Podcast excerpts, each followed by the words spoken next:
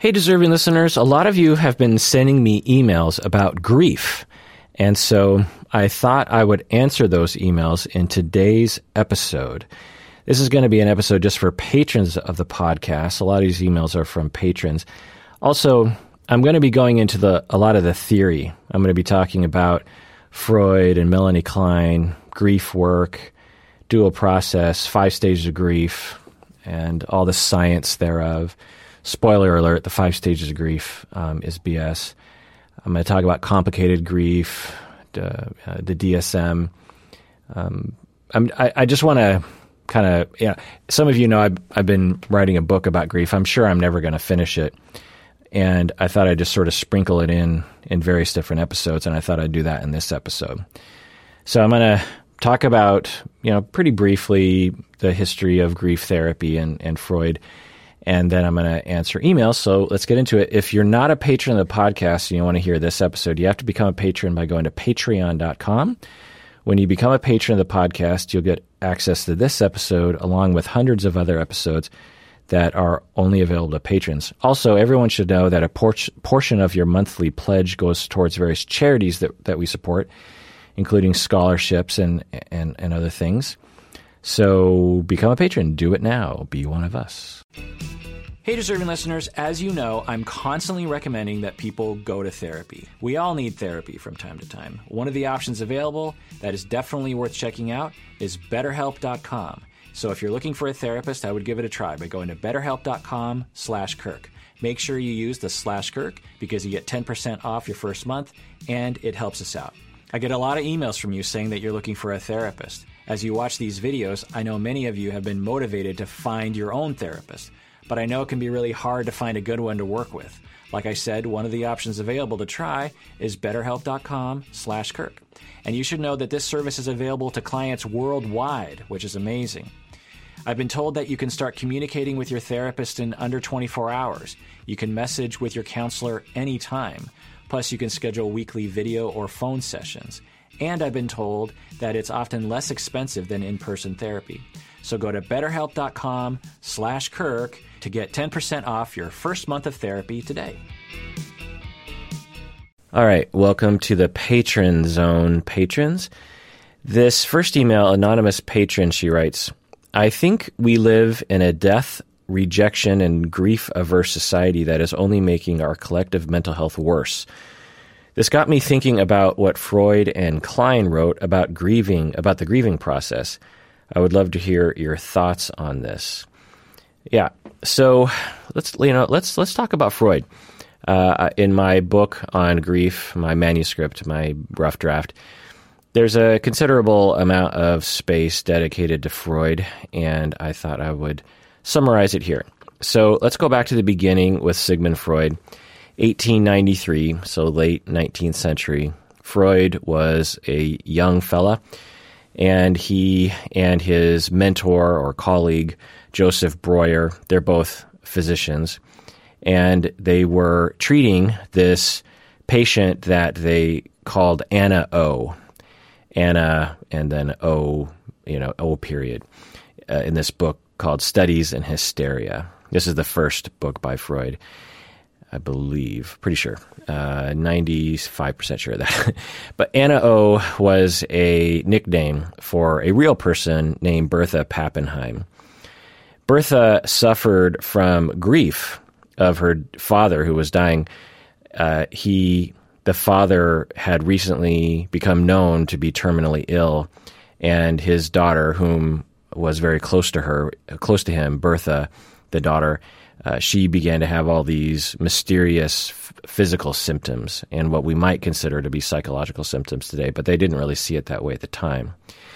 And so Breuer, Joseph Breuer, Freud's uh, mentor or colleague, Joseph, Joseph Breuer was Anna O or Bertha Pappenheim's doctor.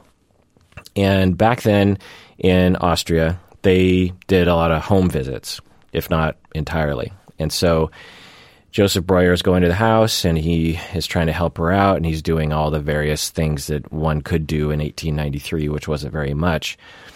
But one of the things that uh, they, both Freud and Breuer were thinking about was that, you know, maybe there's this thing called psychology, and maybe there's this thing called talking to people. And of course, today we're just like, well, of course, yeah, there, there's psychological symptoms. Of course, you have talk therapy. It's, it's just this known thing. At this point in time, that in essence did not exist. When you had a physical ailment, it was just assumed that there was some physical disease.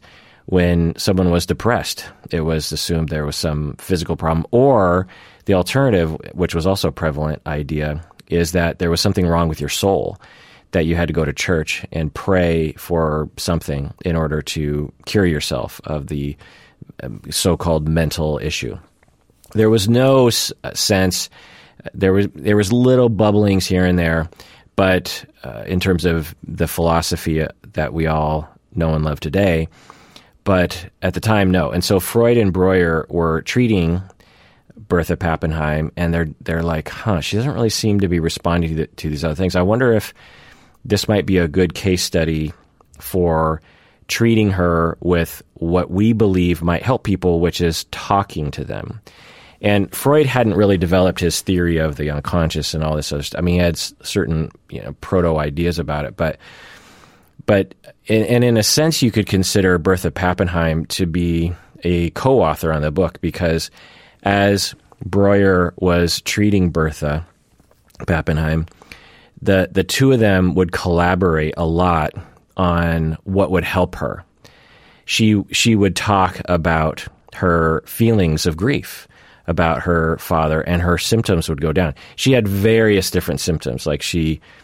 Uh, I can't remember all the symptoms. They they they uh, diagnosed her with hysteria back then. Listen to my whole deep dive on hysteria.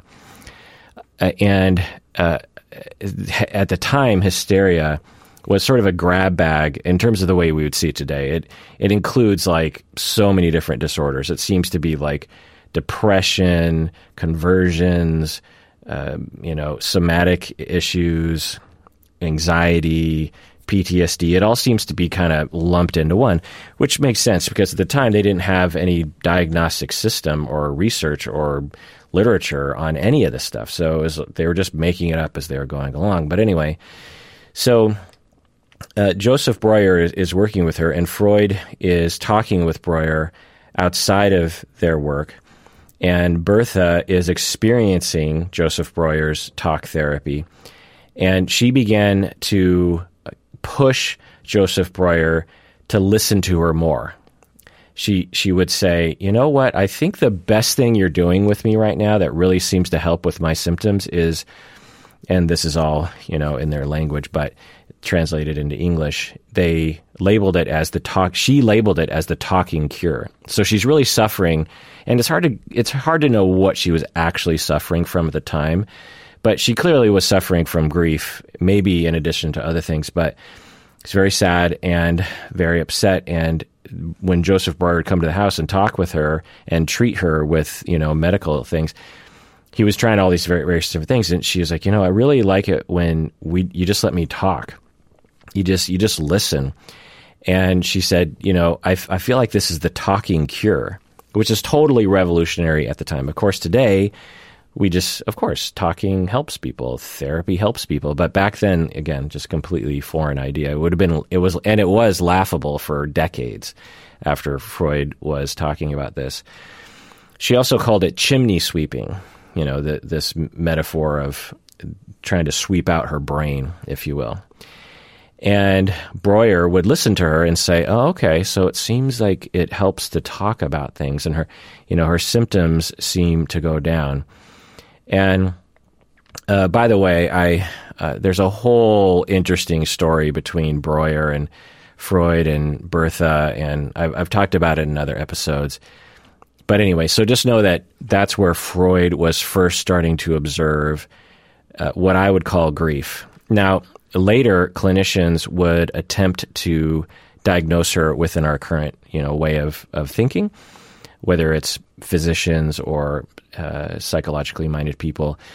And so some people would say, uh, it kind of looks like she had encephalitis. And other people are saying, ah, I think she might have had borderline, or I think she might have had schizophrenia. It's really hard to tell because her symptoms seem to be all over the place. But to me, it seems like she could have been suffering from, at least in part, if not entirely, from complicated grief, which I'll go into later. Um, but getting back to Freud, so a couple decades later, uh, Freud publishes one of his seminal works called Mourning and Melancholia. This is published in 1917. So, in this book, he talks about the difference between mourning and melancholia. So, it's called Mourning and Melancholia. So, mourning he defined as, in, in the way that I would frame it, in the way that a lot of contemporary grief researchers would frame it, is that Freud was referring to mourning as normal grief, the the normal process of mourning that which involves things that I'll get into in a second. And then melancholia, he used that label for people that were suffering from what we might call complicated grief or prolonged grief, which I'll get into in a second later as well.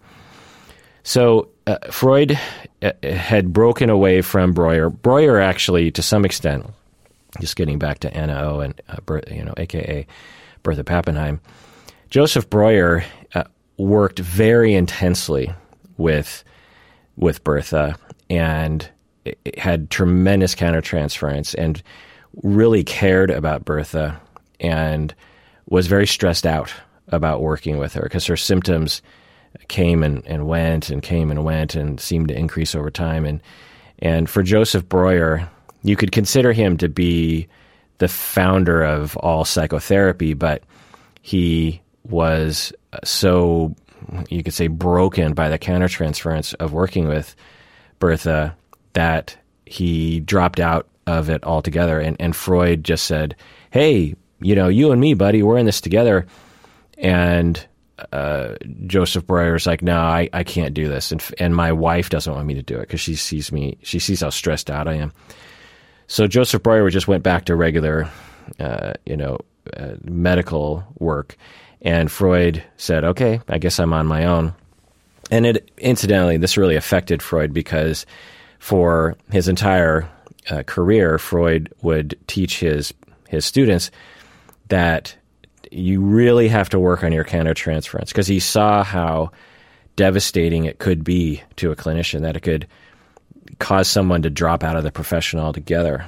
And so you know that should give you some idea as to why psychoanalysts in general were so uh, tough on themselves when they had countertransference. But anyway, so Mourning Melancholia, Freud publishes this 1917, discusses grief, and uh, in this book he lays out his observations of grief and his and his ideas about what helps for therapy for grief. And his ideas so going back to the original book, I keep, I keep jumping all over the place because there's so much to say.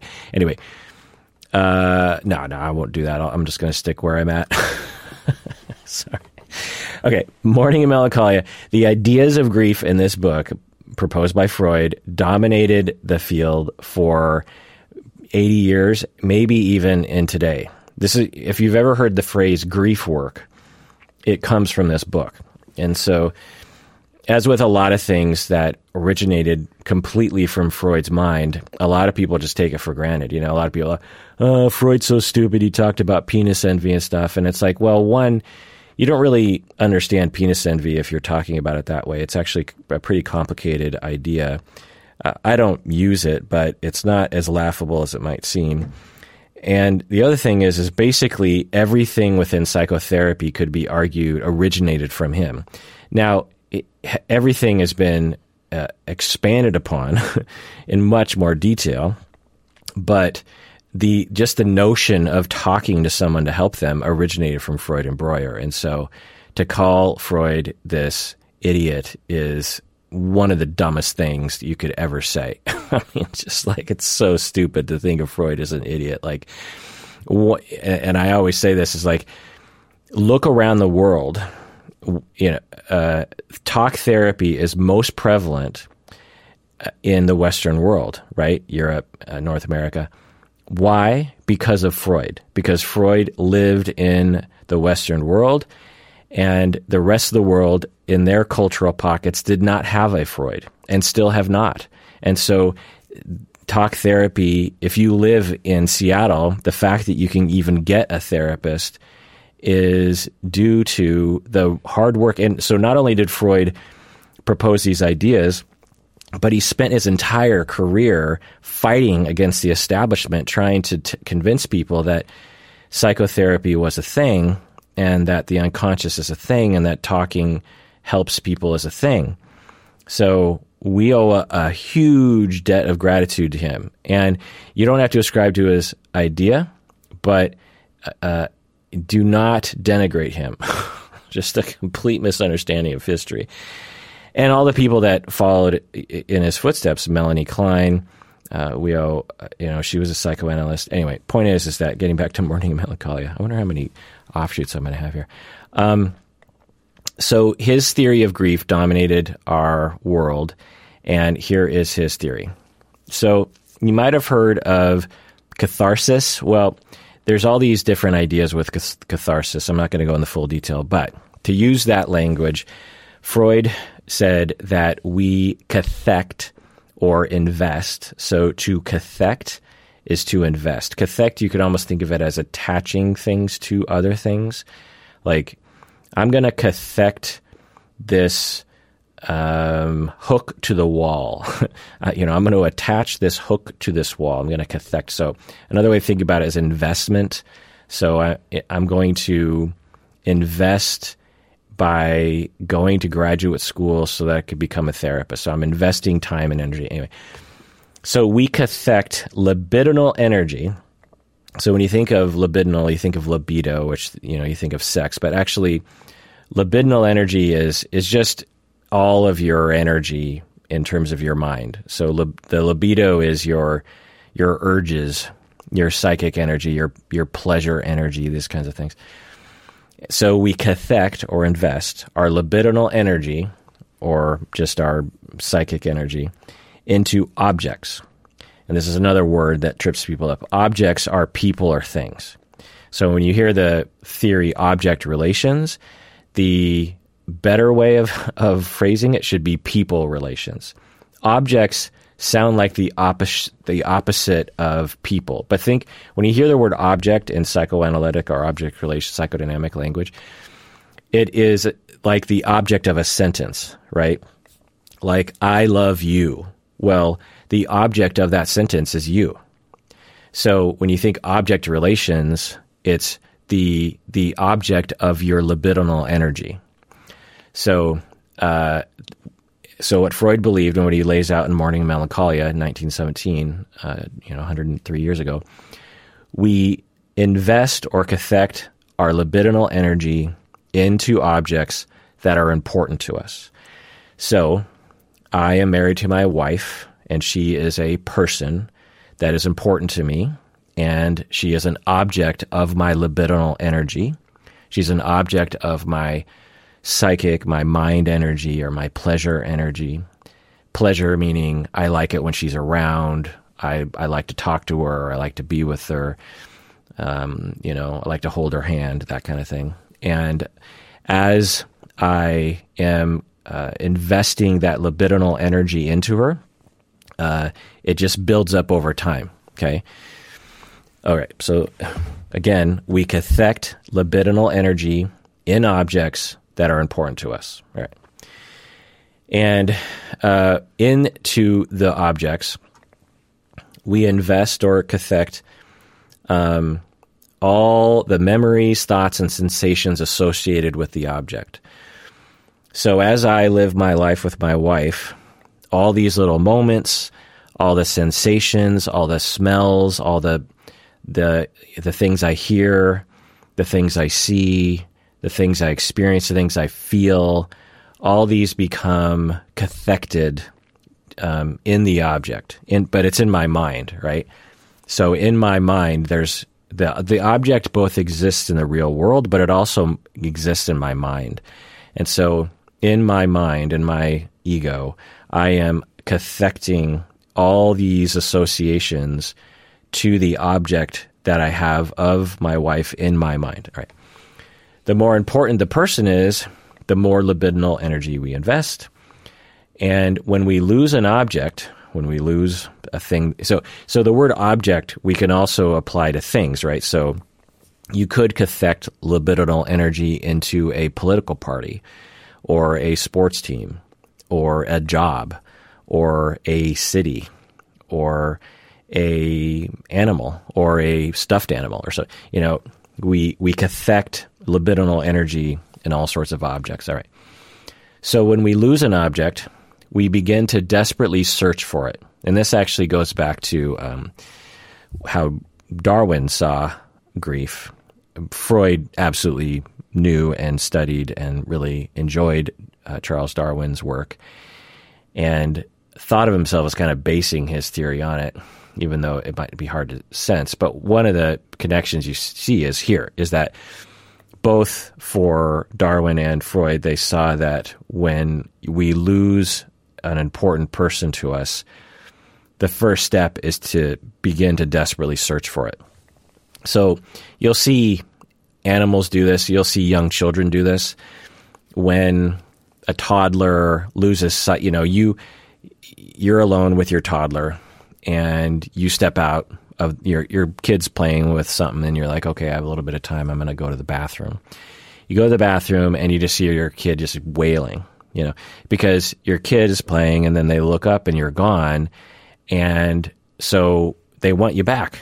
That you they've lost you, and so they might start crawling around looking for you, and they're desperately searching for you. Well, animals do this too, right? We can observe this in other primates or even puppies. You know, I have a we have a puppy in our house right now, and as as soon as uh, she realizes that she's alone, she starts to cry. and so it seems to be an instinct for social creatures. And so uh, Freud and, and Darwin both saw it this way and connected this to grief, which makes total sense to me. And actually, John Bowlby, attachment theorist, also ascribed to this idea. Makes total sense. Anyway, so Freud, Sigmund Freud viewed grief as the pain we feel as we search for the lost attachment.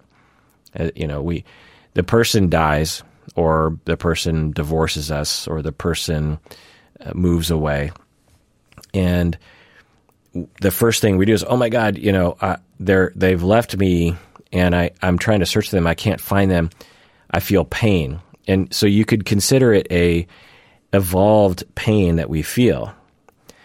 Before we were social creatures, we would use our pain centers as a way of protecting ourselves from things that were going to hurt us, right? So if something was trying to eat our hand, we would feel pain and we'd pull away. Something like that, right? So it's it's a pain is an indication of something is wrong and you need to do something about it. And when we became social creatures when you know our, our various ancestors evolved social ways of, of dealing with things.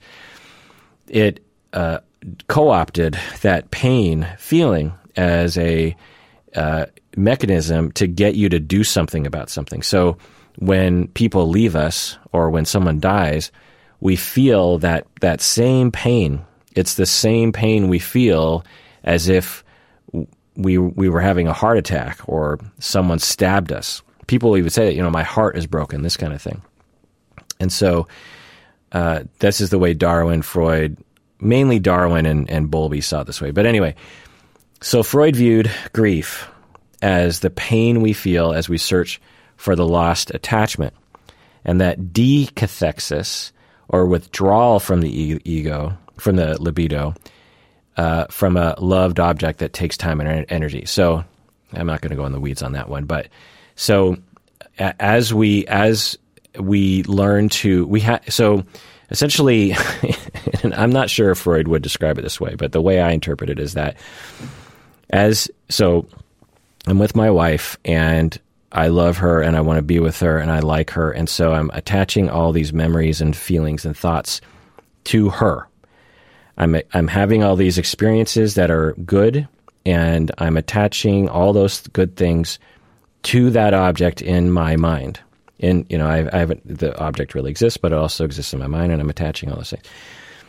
if for if for whatever reason I was to lose her, then uh, I have to somehow either find her or I have to detach or uninvest all that energy and connection that I had previously made in my mind. So uh, uh, until we, and what Freud saw was until we accept the loss and detach all those things from the love object, then we're going to experience a lot of pain. We're going to experience a lot of difficulty. So, in order to decathect or uninvest uh, all those you know positive associations from the object in her mind, the griever must invest even more energy or hypercathexis into the lost attachment by being preoccupied, by dreaming about the person, maybe even hallucinating about the person, or and other psychic activities before the griever can detach or reinvest in, in new attachments. And if this lack of acceptance is protracted, we will experience melancholia, depression, and a loss of pleasure in life. So remember, he saw that, mourning was normal. That was the process of hypercathexis, meaning that.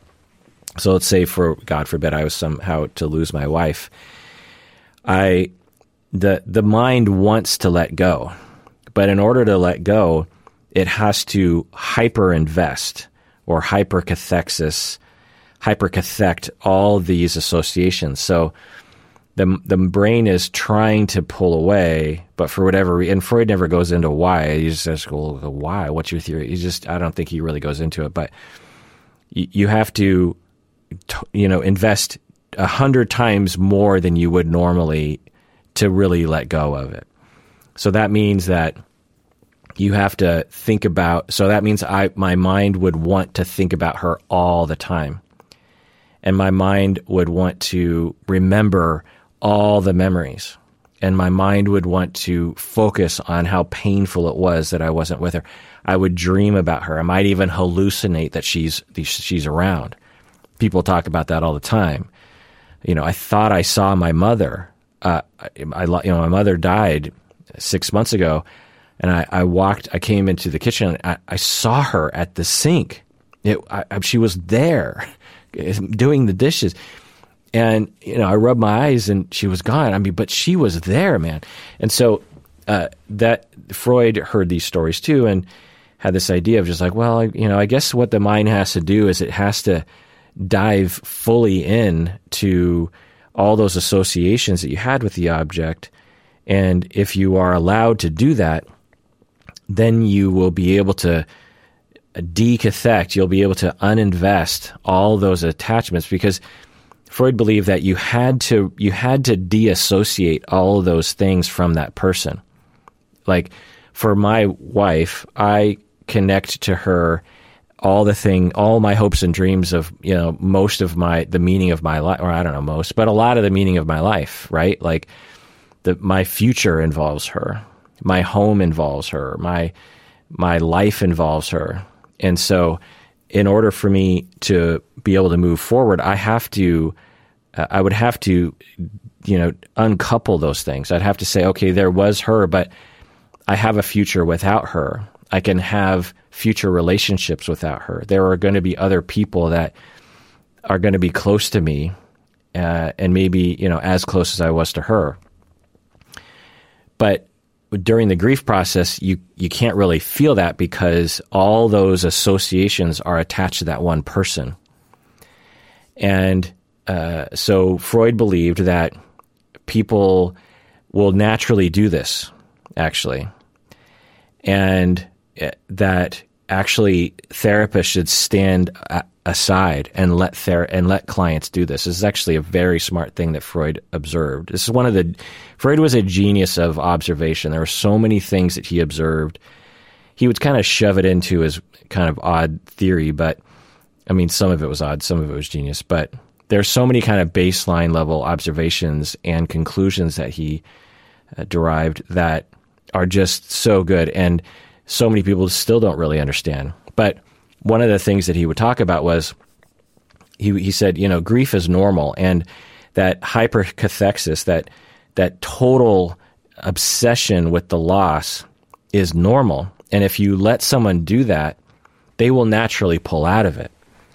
The problem is, is that some people either for whatever reason they just they just don't go through that hypercathexis process. And so what needs to happen is you need to do this thing called grief work. So if you've ever heard of the term grief work, it comes from Freud. And there are problems with this model that I'll go into in a second, but mostly it's it's a it's a genius assertion made by him, which is that maybe in in his world in Vienna and during his time, a lot of people were denying their grief. And so what he found was like a lot of times in psychotherapy, what people need is encouragement to uh, hypercathect, meaning that the psychotherapist should say, How do you feel about the loss? Tell me about the person. Tell me everything that is in your unconscious about this person, you know, everything that's in your conscious mind about this person. Free associate about this person. How do you feel? What's going on? What do you think? What are your memories? Tell me a story. All these things were in an effort to do grief work because the person wasn't doing it naturally. And that, for a lot of people, actually can help. But the problem is, is that this was either misinterpreted or interpreted correctly. It's hard to know. It's you just have to wonder what Freud would say if we went, um, "What about this?" But anyway, a lot of people interpreted this over the years in psychotherapy to mean that our job as therapists is to kind of force people to some extent to talk about the loss. clients will come in and they'll say, "Yeah, I'm really depressed. Yeah, I don't know what's going on," and and then the therapist does an assessment and finds out that their parents died in a car accident two years ago and the therapist says, "Oh, I, you know, I bet you this client hasn't really grieved that." All right, so it's my job to force the client to grieve. So the the client would say, "You need to talk about this grief. You need to talk about your pain about what happened to your parents." And for some clients that will be helpful, but for other clients it won't to, which I'll get into more later. But um, which when I get into the dual process. But anyway, uh, so Freud asserted that uh, for many people, pathology will develop if the person doesn't do grief work, which is to decathect um, uh, through hyper. So you hypercathect to decathect. You you hyper think about in order to stop thinking about. If that makes sense. And in his words, the libido will detach from the lost object, and the ego is free once again. And the main thing is is that the ego is seeking a way to be free from that object such that it can attach to it to other objects. That's that was Freud's big thing is like it the the the ego is attached to that object. That object is now lost. You cannot get it back. So you need to detach from that object in your mind, and then you need to attach to other objects. That, that's what he says. You know, it's pretty astute if you think about it. So Freud really normalized the grief reaction. Um, he also extended grief to include other losses besides the death, death of a loved one, which to some extent still is a problem. A lot of people, when they think about grief, they think about death. But I would venture to say that the average grieving process has nothing to do with death and has to do with divorce or breakups or loss of a job or uh, other kinds of things like that. Um, so, going down in my notes here. Um, so, Freud defined normal grief as including the following symptoms painful emotions, makes sense, anhedonia, which is the inability to feel pleasure. So, we associate this with depression, guilt, low self esteem, and self reproach. So, you know, how come I didn't say what I should have said to that person or I should have been there when they were dying or something like that.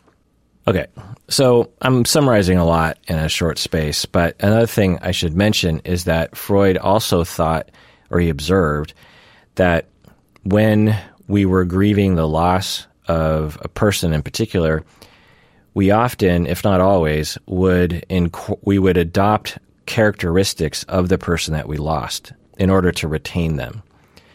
So if someone died close to you who really liked anime and you were just kind of meh about anime, but after the death, you find yourself watching anime all the time. So, uh, for some real life examples of this, for me, I have always kind of been grieving the loss of my um, cultural identity, uh, mainly on my Japanese side, but on my white side as well, but mainly on my Japanese side. I'm, fourth generation, which means that my Japanese father doesn't speak Japanese. Um, there's definitely Japanese American culture in my family. You know, I, for example, my Asian brethren would be able to attest to this. Every meal we ate rice, and not just American kind of style rice, but like the Japanese style rice. And not only Japanese style rice, but one brand of rice. we, we ate so much rice in my house, sticky rice, you might call it, sushi rice, that my mom, my white mother, who adopted all of her cooking habits to the Japanese American thing, mainly because she didn't really have any cooking habits, because my parents uh, got married it when they were 19 years old. So, but, um, so my mom had uh, this from Uwajimaya, if you're familiar in the Seattle area. My there was this giant. We called it a rice dispenser, and it could hold I don't know how many how many pounds of of rice. And every day, well, actually every other day, she'd go to this rice dispenser. Think of it like when you go to the grocery store and they have those big uh, bulk things where you you put a bag underneath like a bunch of fava beans and you press that lever and all the fava beans come flying out into the into the bag, right? Well, we had one of those for rice, but it was giant.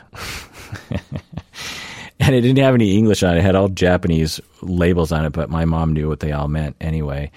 Probably just out of memorization, right? And then so every twice, you know, twice, uh, uh, so every other day, my mom would go to this thing, a ka-chunk, and all this rice would come out, and she'd cook it for, and there were six people in my family, so, and then the, she would, uh, she would make double, and then she'd put half of it in the fridge, and we'd have it for leftovers the next day. and there are various different ways my mom would sort of incorporate leftover rice. There's a whole, there's a whole Asian thing about leftover rice, and the crunchy rice that gets burnt on the side. It's like this like a, a lot of people, oh, I burnt my rice. No, to a Japanese American, that's like a delicacy. you dip that in some sauce, man, you got you got a good snack right there.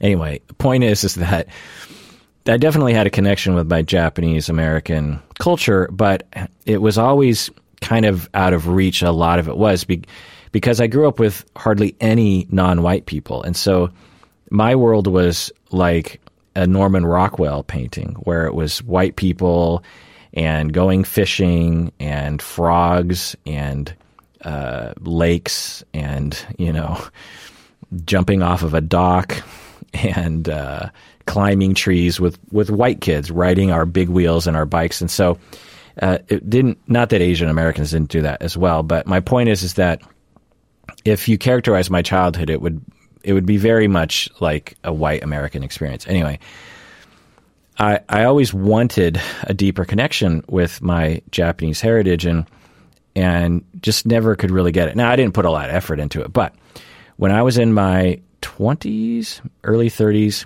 I suddenly found myself wanting to watch everything Asian movie wise. I wanted to watch all the Studio Ghibli stuff. I wanted to watch uh, all the John Woo movies, all the Chow Yun Fat movies. That's all I wanted to do. And and I remember when I was watching it, I felt myself being enriched. And so to bring it back to my original point here is that Freud and Melanie Klein, by the way, might have seen that as well. You're mourning the loss of your culture and the way that you're dealing with it is to in, seek out the art and incorporate that into your soul. Okay, so that's I don't know if that's a stretch, but A better example is uh, a dear friend of mine. She, uh, her sister died in a tragic uh, car accident when we were in high school.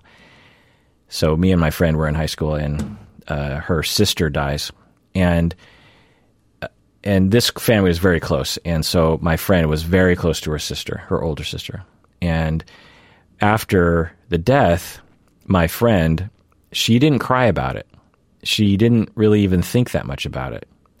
And she thought that there was something wrong with her. And I'll get into more of this in a second as well about how normal this is.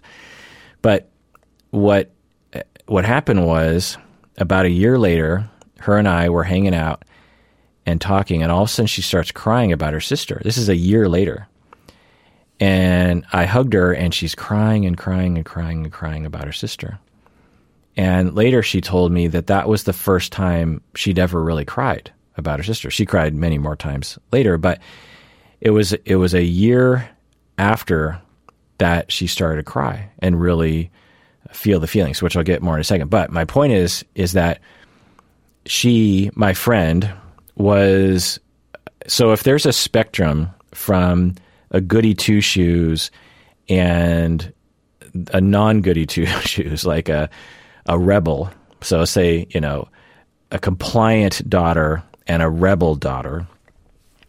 My friend was a very compliant daughter. And the daughter who died, her old, you know, my friend's older sister, was a very rebel daughter. Not terribly, but, you know, on that side of the spectrum. And after the death of her sister, my very goody two shoes friend be, very much became more of a rebel. And she would attest to this that it was because of her sister's death that she started to incorporate elements of her sister. And the the fantasy, however functional it is, depending on the situation, is that by incorporating lost elements of the individual, I actually don't have to lose that person, right? So Freud actually observed this and and and you know wrote about it. Melanie Klein comes along, uh, another person from Austria, and she was known for object relations. Uh, she emigrated to Britain. She was a, a psychoanalyst, object relations person. She wrote in 1940 that she agreed with Freud's assertion that we she she had a whole thing on grief. There's all sorts of things, but one of the things that she observed was that we do, in fact, will you know we will incorporate elements of these other people. Um, there's various different terms for introjection um, or internalization. There's all these different terms for it, but anyway. But she also uh, uh, observed in people as they were going through grief that early childhood difficulties would reemerge during grief. So, if, for example, you, you know your dog dies and you're very sad about it naturally. Well, if you have difficulties from your early childhood, there's a good chance that those difficulties will reemerge during your during your grief uh, uh, of your dog. So let's say that you were made to feel very unsafe when you were three years old. Well, the death of your dog might cause you, in a strange way, to your to yourself at the time, to feel very unsafe. Things like that, or when you're very young, you're violated in some way, and then your grandmother dies, and that might cause you to feel violated again. So that's what Melanie Klein observed. Now, I would say that that's not universal, but it certainly can happen for sure. All right, so that's a brief synopsis of Sigmund Freud and Melanie Klein, particularly Freud, that I am talking about in response to anonymous patrons' email. Um, I haven't even gotten to the emailed questions yet. But uh, yeah, so let's go into complicated grief because I, you know, I went into that a little bit in detail. Um, uh, so there are many different proposals of how to describe complicated grief. Uh, the uh, here's the thing. So most clinicians and researchers agree that who work in the field of grief that we need some label for people that seem to cross a threshold into what we might call pathological grief, meaning that the grief, for some reason or another, is not uh, taking the normal trajectory that it normally will. So, the the problem is how do you differentiate between normal grief and pathological grief or complicated? There's a lot of different terms proposed in the literature. Some will say prolonged grief. I don't like that one because that uh, intimates that there's a there's a time threshold, and often they have that in the description. And I don't like that because it's impossible to put a time limit on what would be normal grief.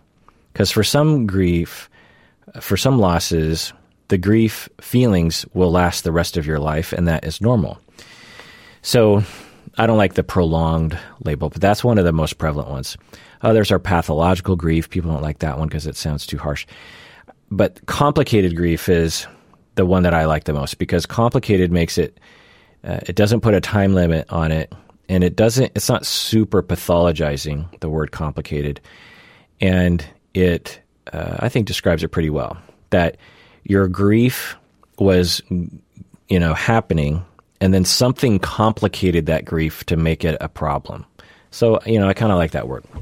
And there are many different proposals put forth by people. It was almost included in the DSM 5. I believe it's in one of the ending chapters as, as like, well, we still need to do more research on this. But uh, it was almost included DSM 5. I wish it was. But anyway, so complicated grief. There are many different proposals about what the criteria should be. And I'm just going to provide one because, I don't know, it just seems to be the, the best one, kind of.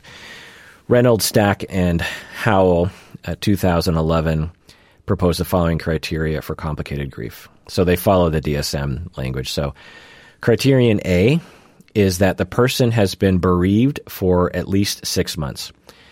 So, right away, we have a problem because bereavement is uh, usually a reference to someone who has died in your life, right? And complicated grief can involve any kind of loss. And so to me, this is a problem right away, but you know, it's trying to get into the DSM, so they really usually try to limit there. But anyway, so A, the person has been bereaved for at least six months. So right away, again, you have this time span thing. But I think that what they're saying, and, and a lot of the proposals have these sorts of uh, criteria criteria because it's saying like, well, you know, in the first six months after a loss, it it's normal to have a lot of difficult emotions during that time. So you got to be at least six months out for us to know, uh, for us to even look at this problem. Okay, but that's that's also a problem because let's say you're three months after the loss, but your grief is already complicated and already causing massive problems. Eh, you know, it's really a hard thing to draw a line with, right? You know, with major depressive disorder, this is not a difficult thing to draw a line with. There are people who have major depressive disorder, and it is obvious that they suffer from a very common issue and we're not wondering, hmm, I wonder if this is just normal sadness. You know, I'm talking about not grief, just not related to grief, just like completely separated from grief, just like major depressives or, or, uh, you know, OCD. When people suffer from actual OCD, you're not wondering, hmm, I wonder if this is just normal obsessiveness. No, there, there's no doubt in anyone's mind. Someone who suffers from classic OCD or classic major depression there's no doubt this is not normal. This is not what you would expect from the normal range of someone's life. With complicated grief and normal grief, the line between those two things, it gets real hard. Be- the, the main problem is that every loss is of different intensity. So if you lost your mother and she died, well, okay, that's a close relationship, but how old was your mother? Were you able to say goodbye? What were your feelings with your mother? Were they complicated to begin with? Was she the only friend you had in your life? Did she die suddenly, or was it kind of expected? Was there a, a you know a progression of illnesses that you began to wonder? Oh, I wonder if she's going to die soon, or did she just suddenly die of a heart attack in the middle of the night, and or did she die violently? You know, if she was murdered or something. Well, there's just so many different variations on even when we just look at your mother dying that would make the grief process different, right? So it's so hard to delineate, you know, if if for example your mother was your best friend your entire life and you talked to her every day and uh, she died violently and very suddenly at the age of 55, which is for most people way too young. And uh, and you don't really have that many other attachments in your life, it wouldn't be unusual for you to be crying uh, at least once a day for the next 10 years of your life. So, who's to put a line on that, right? That, that, that's why it just gets so strange. But I, I think that it is helpful to try to delineate between uh, complicated grief and otherwise, because I think it helps with treatment. You know, if someone is having normal grief, then you you just you just help the grieving process, which I'll get into in a second. But if it's uh, complicated grief, then you, you you're going to be looking for what's getting in the way of the grief process happening, or or what other issues are making the grief more difficult. Like, is there actual depression? Anyway, so let's go into criterion B. At least one of the following symptoms of persistent, intense, acute grief has been present for a period longer than is expected by others in the person's social or cultural environment. So there are four different um, symptoms that I'm going to list out here, and according to this, uh, you know, proposal by Reynolds, Stack, and Howell in 2011, um, at least one of these needs to be present. But listen to but listen to how I said that. At least one of the following symptoms of persistent, intense, acute grief has been present for a period has been present for a period longer than is expected by others.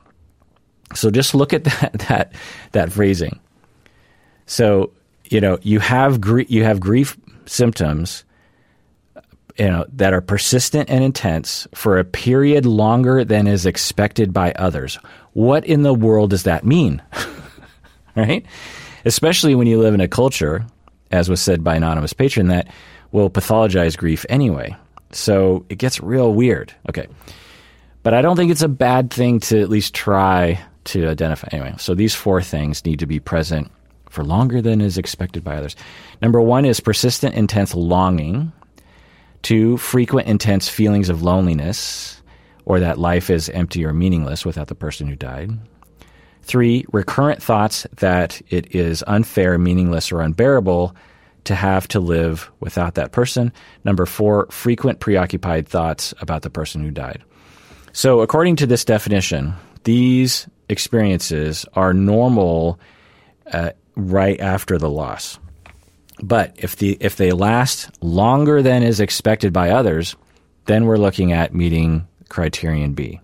So again, persistent intense longing for the person, frequent intense feelings of loneliness or that life is meaningless without that person, recurrent thoughts that life is unfair, meaningless or unbearable uh, to have to live without that person, and frequent preoccupying thoughts about the person who who has died. So we could agree, I think, that say and again, it has to be at least six months. So let's say this is 18 months after someone's spouse died, and they have persistent, intense longing for the person who has died. Who has died? We would expect to see that in the first six months for sure.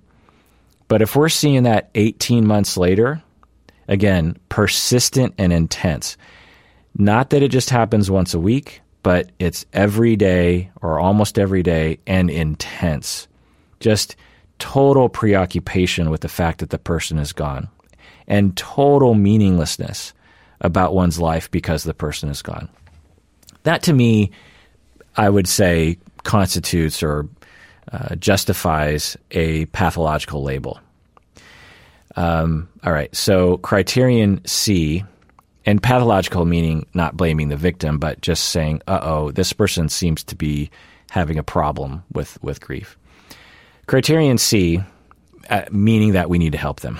criterion C is at least two of the following symptoms have been present for at least a month.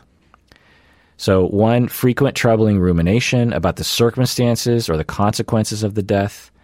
Two, recurrent feelings or disbelief, recurrent feelings of disbelief, d- disbelief or inability to accept the death. Three, persistent feelings of being shocked, stunned, dazed, or emotionally numb since the death.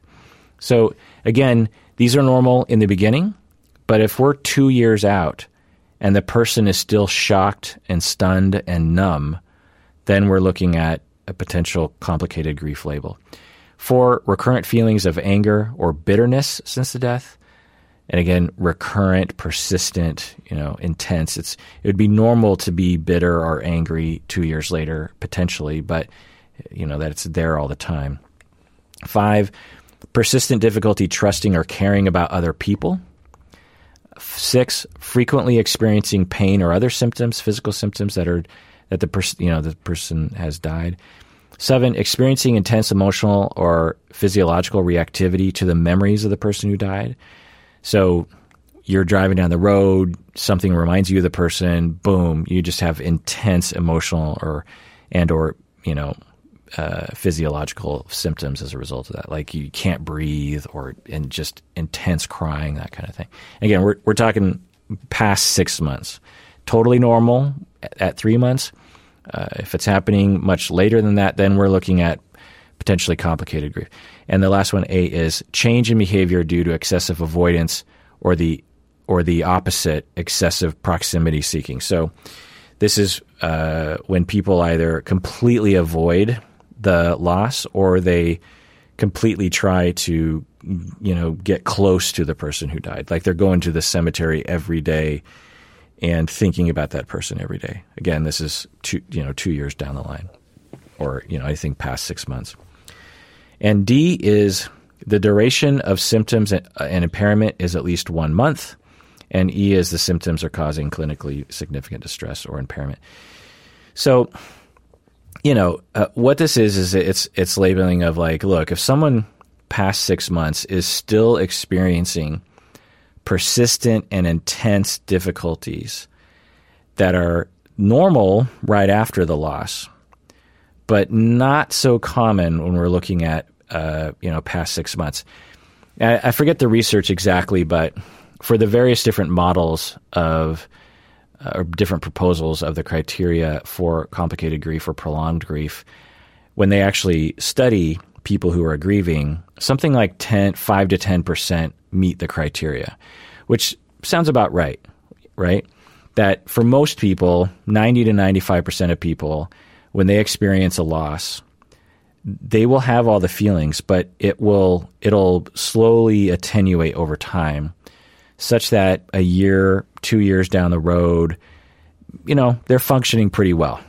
They might cry every now and then, but their life isn't being held up by the grief. But for about 5 to 10% of people, a year down the line, two years, three years down the line, they're still experiencing intense emotionality about the loss.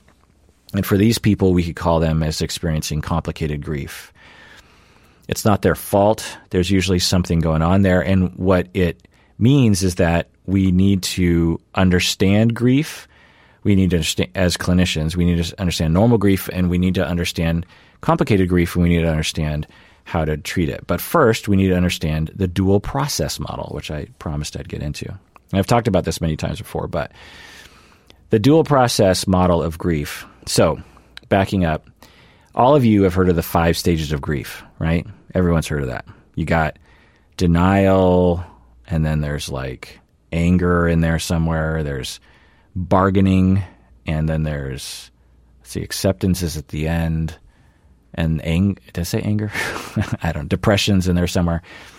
Anyway, the five the five stages of grief are not supported by empirical observation, meaning that it's it's BS. Now, some people follow the five stages of grief, okay, but not it, it is anything. It's not universal. So when we actually study people who are grieving, we find empirically that there is an oscillation between two modes, between a grieving mode and a rebuilding mode. There's various different terms for this, but this is these are my words. So people will grieve, meaning that they will feel the feelings, they'll ruminate, they'll get angry, they'll feel guilty, they'll cry, they'll want to talk about it, they'll um, be lost in their emotions. And then they will oscillate between that and rebuilding. They will try not to think about it, or they won't be thinking about it. They will they're capable of experiencing joy in this moment. Uh, they're not numb exactly. They're just rebuilding. They're meaning making. You know, they're they're looking back and and they're looking forward, and they're building new relationships, and they're moving on with their life. Okay, so people oscillate between these two modes. And getting back to my friend in high school, for the year after the death, she was in the rebuilding mode. That for whatever reason, her body needed to take a year off from grieving and build her life. Then, after that year, she went to the grieving mode. And then, as time went on, she vacillated between grieving and rebuilding over time. Now, not everyone does that because there are no stages here. Some people will grieve for a year and then rebuild for a year. Other people will grieve for five minutes and rebuild for 10 minutes, and then grieve for a day, and then rebuild for 10 minutes, and then grieve for a month, and then rebuild for a day. You know, there's, it, it all just goes back and forth. And the key is, seemingly, that everyone has a natural oscillation between these two modes that their body and mind needs to do.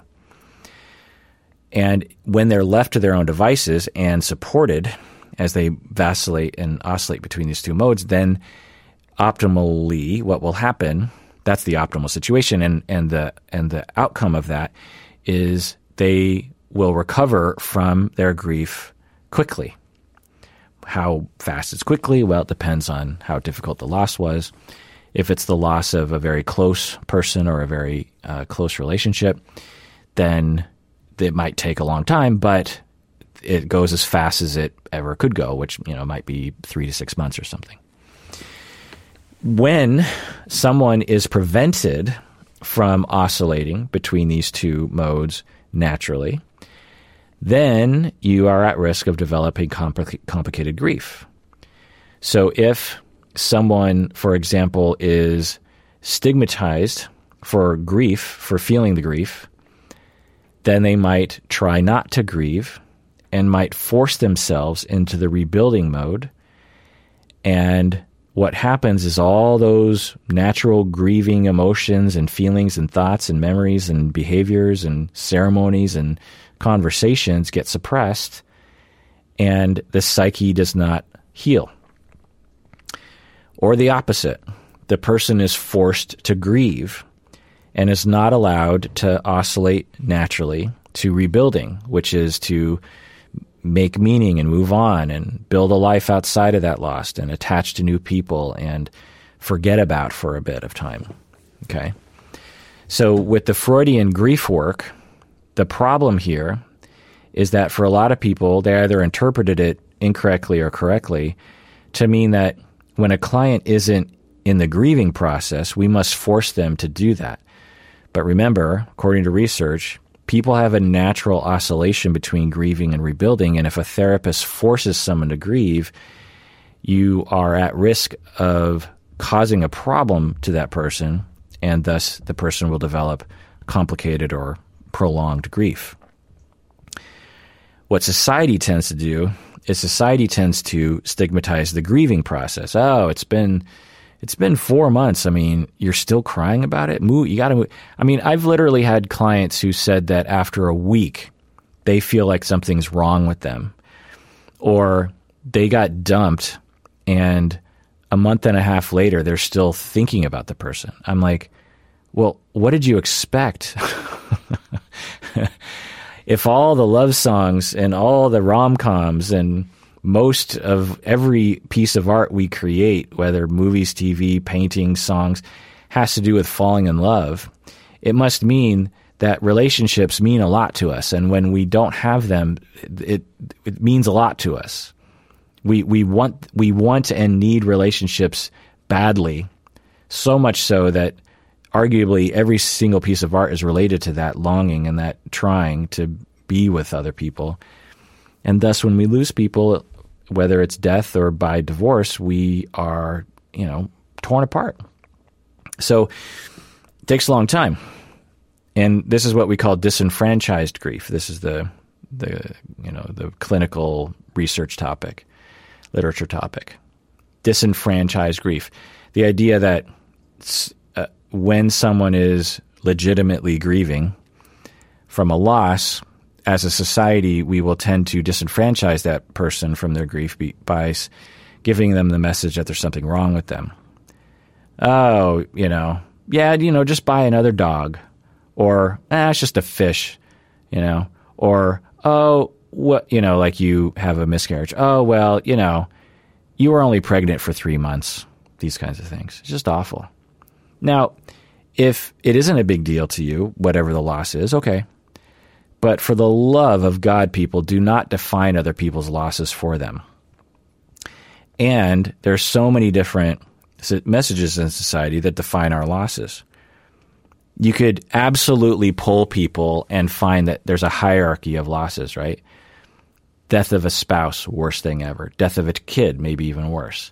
And then far down the line would be like death of a celebrity or this kind of thing. But we can't know that. Everyone's experience of loss is different. For some people, loss of a spouse might actually be uh, not that difficult. If you have a spouse who is suffering from ongoing terminal cancer and you grieve with them while they're dying and then they pass on, you might actually feel very happy for them that the suffering is over. And you might be relieved for yourself that you don't have to take care of them anymore. and you're sad that they're gone, of course, but under the circumstances, you had a good life. I mean, so everyone experiences loss differently. Whereas, uh, you know, some other kind of loss, like you get fired from your job suddenly, or you're a kid and your parents get a job in another town and you move away from your hometown, you might experience that loss for the rest of your life because it was so difficult. So there's there's no way to determine which loss is more important than the others. Now there are general things you can say, right? Loss of a child, loss of a spouse is probably for a lot of people more intense than losing a goldfish, for example. But there's no way to know, and research shows that it's such an open ended experience. It, and the more I looked into grief, the more I realized that grief and, uh, you know, the way we should see grief should be the way we see life. We don't see life as something that is universal. We don't see life as something that is the same for everyone. Well, it's same with grief because grief is such a part of life. I often say that the older you get, it's just an accumulation of losses and grief. By the time you're 70 years old, you have lost so many things and you're grieving all of them. So it, life is grief. Life, the passage of time is the acclimate, you know, the, the acquisition of things to grieve about. And we should not be disenfranchising anybody, but we do. And we should not be pathologizing people as they oscillate in whatever way their body needs to between these two states. It's it's really a problem, and people. And I, I have a whole presentation on this that I won't bother you with, but there are famous cases of people being convicted to prison because they did not exhibit what society thought should have been the right amount of grief after a loss and the whole the you know a dingo ate my baby, which a lot of people laugh at uh, because of Seinfeld, is actually a really tragic story about a mother who literally watched as a dingo ate her baby. Took you know a dingo took her baby away into the brush in Australia and ate her baby. and she was accused of murdering the baby and sent to prison for a long time. Now I know I'm going to get. Uh, it, it, it was basically like the O.J. Simpson trial of the, of Australia in the 70s, I believe.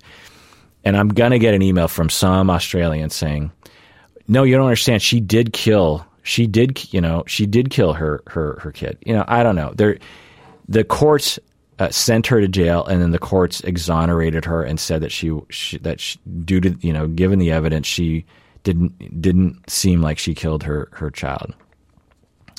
But the regardless of whether or not you believe she's guilty or not, the problem in that story is that uh, uh, days after, weeks after the baby is gone, she is being uh, you know, all these microphones and television cameras are thrust in her face, and she's she has a kind of blank look on her face as she's trying to get to the courthouse or whatever, or just get to her job, whatever she's doing.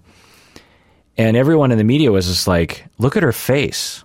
She looks so dead." Or they might get a glimpse of her smiling with her other kids. How could a mother that lost a baby be smiling? And a lot of the jury members who convicted her of the, of the crime falsely said that a lot of the evidence that they listened to to convince them that she was guilty was not any kind of actual evidence of her killing the baby, of which there was basically none, but was the evidence put forth by the prosecution and by the press that she wasn't exhibiting constant crying so we have this idea of like, well, and, and the father, by the way, was never implicated. you know, the father, no one pointed a camera at the father and said like, where's his tears? Because, you know, it's all about the mother, right? Anyway, point is, is that we have as a society a, and, and the, the way I put it is like, what, because at first I was like, well, maybe the idea is that society says you're supposed to cry. You're supposed to have a lot of emotions after a loss. And if you don't, then it means you didn't really care. But then I started hearing all these stories about how people were pathologized for grieving too long. And sometimes grieving too long meant three weeks. That if you're still crying after three weeks, there's something wrong with you. So what I determined was there you're you're at no matter how long or short you are grieving, for many people it is too long and too short. you're either dwelling on it and or you're moving on too fast and you're a cold person. So anyway, the point is is that the body knows and if it's left to its own devices, it will oscillate naturally between grieving and rebuilding. And society and internalized oppression will uh, throw a wrench in that process. And for many people, when a wrench is thrown in the process, they develop complicated grief, and they need us as clinicians to help determine what that wrench is, so we can pull it out, such that the body and their, you know, their mind can uh, believe in their own oscillating, grieving, rebuilding process. And so a lot of therapy for grief therapy doesn't involve forcing people to grieve. It involves helping the client to be better in, at intuiting what they need and then you as a therapist supporting that. And also trying to intuit yourself as a therapist where they are and trying to figure out are there any barriers to the grieving process. So this this model of grief uh, I teach to students, and there's much more inv- involved in it. But uh, what's happening in my profession is that many, many people are still being taught grief work, which goes back to Freud, which has a lot of genius to it, but also some problems, right? Because it forces people to grieve when they don't want to sometimes. So there's that problem. Um, and a lot of people are being taught ideas of what's pathological grief that is if you're grieving uh, for longer than a few months, there's something wrong with you. So clinicians are believing that because that's in our culture. Another thing that clinicians are learning is the five stages of grief, which is not supported. I, I know clinicians who believe the five stages of grief are real. And so, because of this um, problem, And because clinicians aren't being trained and aren't being taught the empirical science around grief, what is happening is uh, I can't remember the exact statistics, it's not in front of me, but something like most people, or I don't know, a, a good percentage of people who go to therapy for grief are actually being harmed. That uh, whenever you have a treatment protocol, say it's you know cognitive behavioral therapy for depression, you're always going to have a percentage of people who in, who improve. You're going to have a percentage of people who stay the same, and you're going to have a, a, a percentage of people actually get worse. So you know how you say, well, you know, CBT is evidence based for depression.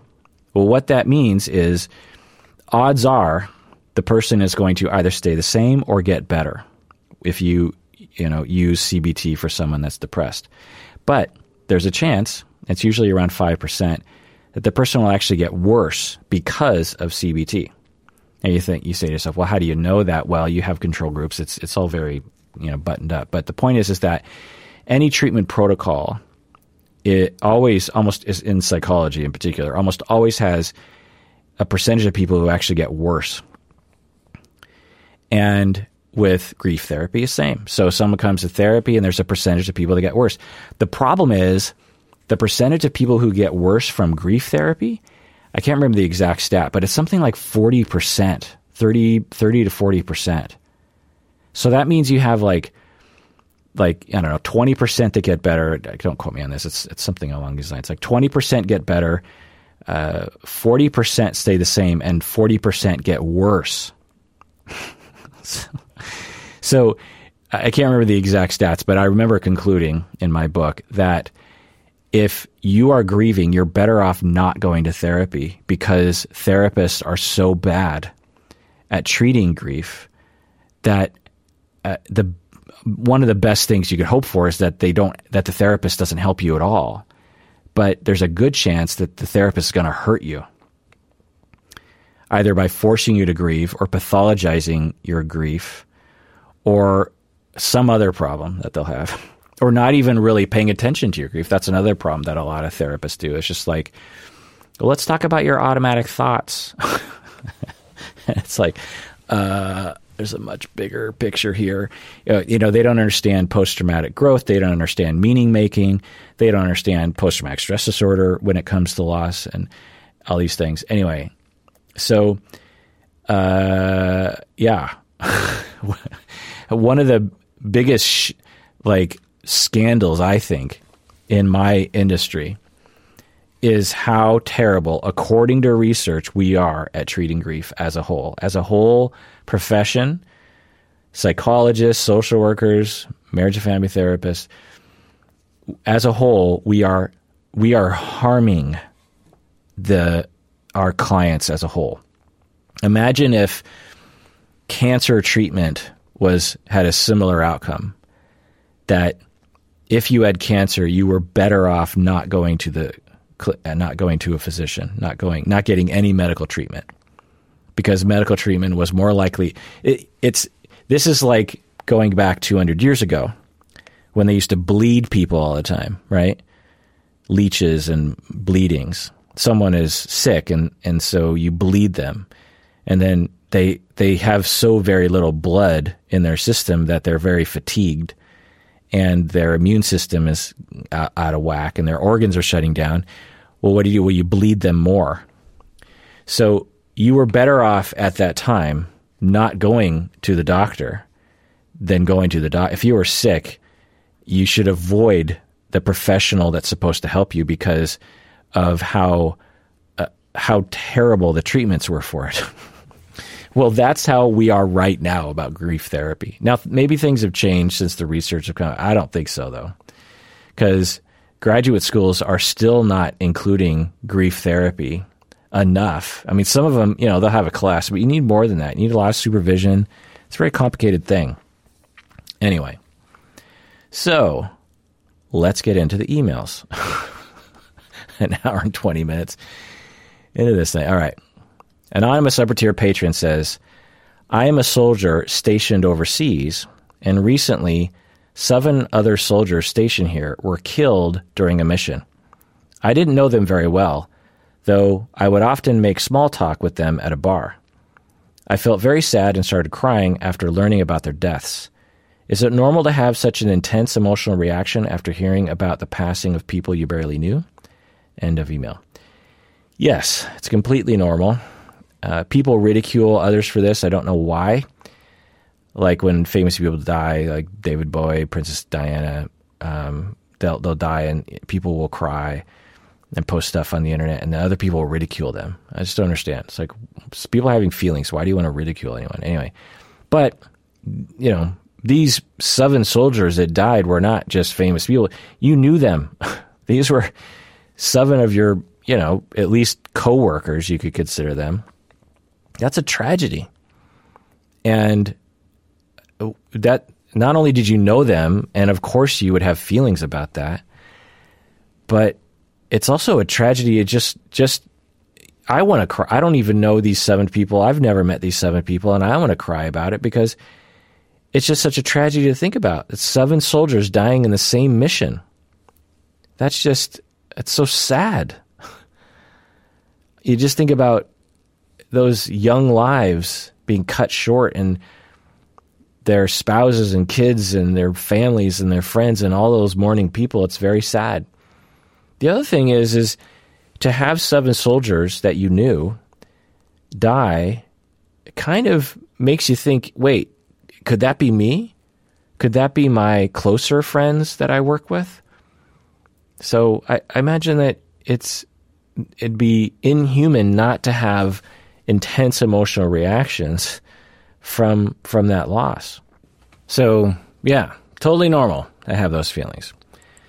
So um, I'm looking at the rest of the emails here. I got to one email.